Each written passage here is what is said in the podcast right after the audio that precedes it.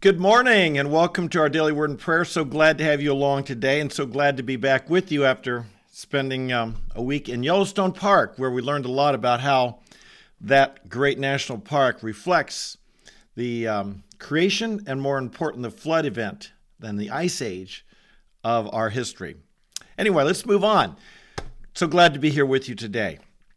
Have you ever wondered why people don't get into the Word of God more? I know this is um, this this does uh, startle me to be honest. Years ago, we were at a uh, at a conference, and I kind of assumed that a good number of people there read the Bible every day, and so I just asked, you know, how many people here read the Bible every day? And out of about 700 people, I don't know if 20 people raised their hand. I was shocked. I was shocked. Part of this comes from my own testimony, to be honest. I became a Christian through reading the Word of God. In my early Christian life, I, I well, before I was a Christian, actually, I started to read the Bible one summer just because I had some spare time in my hand. I was a basketball player, and I'd planned to spend a lot of time playing that summer. And on the very first day of summer, I broke my ankle badly and was laid up pretty bad. And so, you know, I, we didn't have the internet in those days, so I looked for a book to read. Strange idea. I picked up the New Testament and started reading it, and I was so shocked, surprised with what I read. Having been raised in church, I thought I knew what the Bible said. And the very first day reading, within 10, 15 minutes, I was surprised at how much I was learning, how interesting it was, and how it really piqued my curiosity. I read and read and read. That summer is the summer I became a Christian. I'd been reading the Bible before I was a Christian. After I became a Christian, I didn't have any fellowship until the, like six, seven months later. It was the first time I met Christians my age. So I went six or seven months where my primary spiritual input was simply reading the scripture. And then when I got very involved with our church, they were down on the campus. This was the time of the you know, kind of an, a lot of unrest on the campus. My parents didn't want, I was in high school, and my parents didn't want me to go down there during the week. They were willing to compromise, let me go to church there on Sunday night, but um, but it required me. I missed an awful lot of Bible studies, and it required me to really get into the Word of God on my own. This all imprinted me. As a young man, I was in a church that really valued the Word of God. As a young Christian, people would get into the Bible, I mean, an hour or two every day without exception. And we're, di- we're feeding their soul on the Word of God. And I look around now today and I just wonder how could, how could people not, how could people survive without this? Indeed, with this type of spiritual input, people become strong. Their lives become strong. Their marriages become strong. They become victorious. And without this type input, they're not strong. They're weak. I often look at, I often think of in the Christian world today, in our country, so many, so, so much of our theology, it seems, is based on the belief that as Christians we'll constantly be defeated. And I don't think that's the way it needs to be. I don't think that's how Christians are meant to live. Why is it that we're that so many do live like that and not only live like that so much that they embrace a theology that says they're supposed to be like that? Could it be a negligence of the word of God? You know, the Bible tells us that the, the word of God is like food to our soul. Sometimes I look at these, you know, these advertisements of starving kids in other countries that are so weak from their starvation. They're so weak. They're lying there on the ground. They don't even have the strength to to shoo a fly off their face who's walking, you know, flies flying around their face or landing on them. They don't have the strength to lift their hand and shoo the fly away. And so often I think I, I run into believers who say that they, they say they're believers, and maybe they really are. They really have received Christ. They really are trusting for salvation, but they don't seem to have the spiritual strength to shoo the fly away. And they walk in constant defeat and they think that's how it's supposed to be. And dare I say, maybe, maybe just like that kid in the commercial who can't shoo the fly away. Maybe they don't have the spirit. Maybe they are so spiritually malnourished They don't have the strength to shoo the devil away, to resist him, and he'll flee from us. So, why do more people not get into the Word of God? I don't know. Maybe it's a lack of motivation. Obviously, people get distracted. Obviously, there's so much, we live in an information age. It's so easy in our day and age to let time, valuable time, be, be you know, flitter, fittered away on, on useless things. Useless things. So we're going to be, be, on the next number of days here, we're going to be looking at motivations to get into the Word of God. And I hope that these will motivate you. And I hope that you will remember these and help share them with others because the promises God makes us are astounding. The promises that God makes us, if we get into the Word of God, are astounding. We want to start today with 2 Timothy chapter 3 verses 16 and 17. It's the most fundamental verse about scripture perhaps in the New Testament. All scripture is inspired by God and profitable for teaching, reproof, correction, and training in righteousness, that the man of God may be adequate, equipped for every good work. What an astonishing statement! Let's tear it apart for just a moment and, and look at it bit by bit. All scripture, not just some, but all scripture is inspired by God. This literally means God breathed. It's like his breath coming out of his mouth. They are the very words of God. This is our belief. All scripture are the words of God, and it's profitable. It's not a waste of time to get into the word of God. It's profitable. Do you want your life to be profitable? Do you want to do things that are profitable? All scripture is profitable to you it's profitable to do the following things to teach you. In a place where we're, we live in the information age, we live in a time where people are, all, I mean, people are always trying to get more teaching, more information, more ideas. We value education in our culture. We, we would say education is the key to success. The, the education of God is found in the scripture the teaching of God, the truths of God about how to live life are found in the scripture. All scripture is profitable for teaching, for reproof. Reproof tells us how we've gotten off track, how we've how we've missed the mark, how we're, we're where we've gone wrong. And scripture can point that out to us. And whenever we read scripture, we want to have an openness to God and a receptivity to God. God, are there places where I am wrong? Are there places where I'm living wrong, thinking wrong, acting wrong, believing wrong? Show me where I'm off track. And then, thirdly, the scripture will correct us. It doesn't just, you know, condemn us, it doesn't just tell us where we're wrong, it doesn't just make us feel bad. Rather, Scripture says, okay, here's how to get back on the track. All Scripture will not only teach you and, and, and reprove you, it'll correct you. How do I get on track? How do I make my life right? How do I correct this relationship? How do I how do I make this attitude right? How do I change for the better? Fourthly, to be trained in righteousness.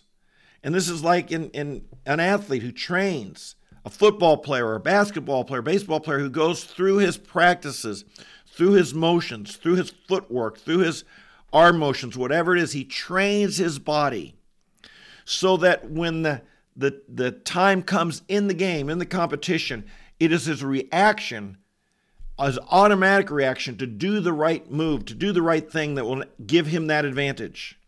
And Scripture trains us so that when life situation comes, we can be trained in, in what's right. So when the, the life situation comes, come, excuse me, we respond properly. We do the right thing. Then in the, in the real competition game, a real the arena of life, it will become natural for us to rejoice, natural for us to love, natural for us to serve, because we've been trained in righteousness, trained in Christian living. This is what Scripture does for us. It teaches us, it corrects us, it, reproves us, it corrects us, and it trains us to do what's right. My friends, this is why we need the Scripture. Not 20 minutes a, a week, not every now and then, not when I feel like it, but we need the, to put it into our life. Like that athlete who wants to be a winner. He doesn't just train when he feels like it. He gets up early in the morning and works out. He, he, he stays late at the gym. He puts in the extra time to make sure that he becomes a winner, a champion. And if we want to be winners in life, we must put in the time in the Word of God. And then this last promise that if we do that, verse 17, that the man of God may be adequate, equipped for every good work. Do you ever feel inadequate? Do you ever feel like you can't do what you need to do? Do you ever feel unequipped, unprepared? Listen, let the Word of God get into your life. Let the Word of God teach, reprove, correct, and instruct you and train you. And as it does, then believe that God will make you adequate because He will. My friend, you know, you know, I, I preach on the campuses. And I remember the early times I did it, and I remember the first times of each school year, and I'm preparing now to start here again next week. And you talk about a sense of feeling inadequate.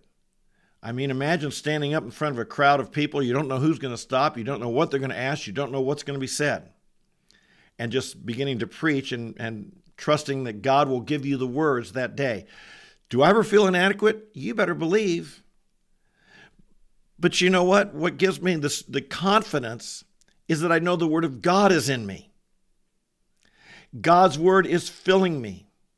And I know that that will make me adequate, equipped, prepared for that activity. Do I, do I feel confident? Well, usually feel pretty scared. Feel kind of nervous, feel like, well, how am I going to do this? Well, what if I get asked a tough question? What if, what if, what if, what if, what if?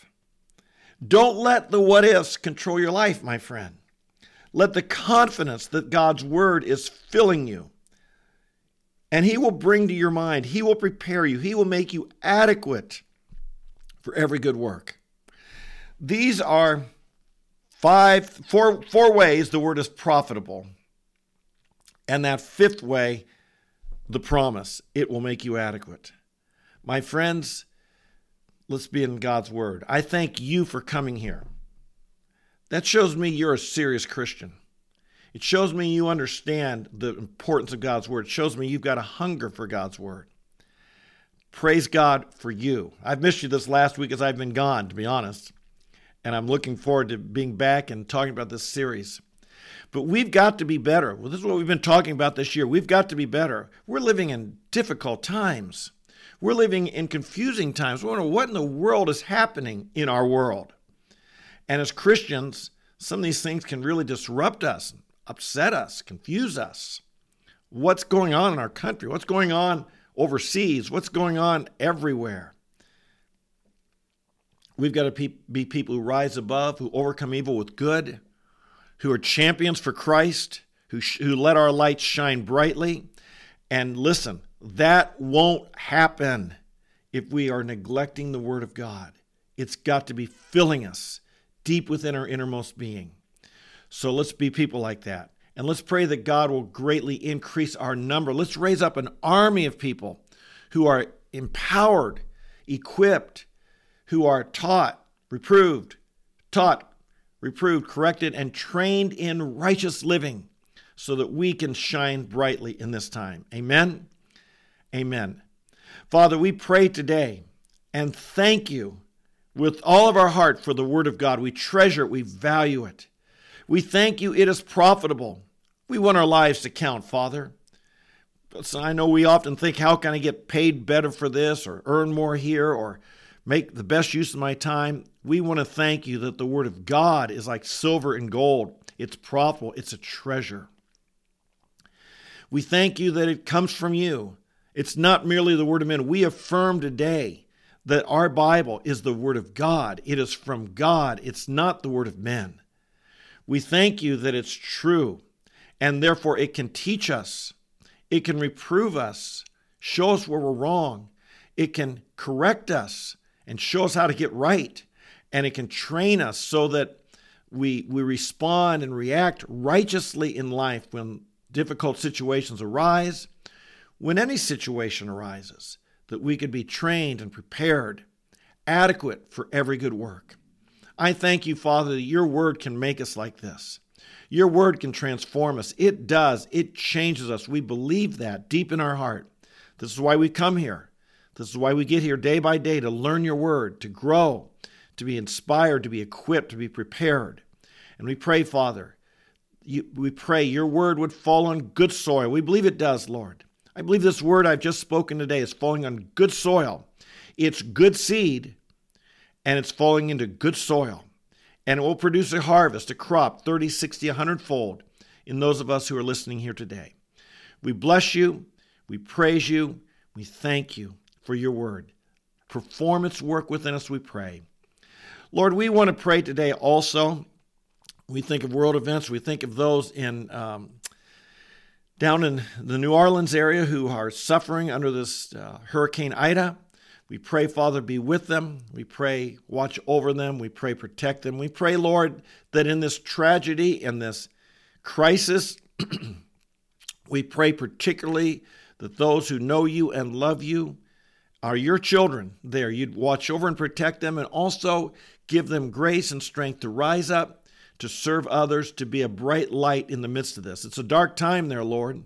It's a lot of confusion, pain, difficulty, crisis.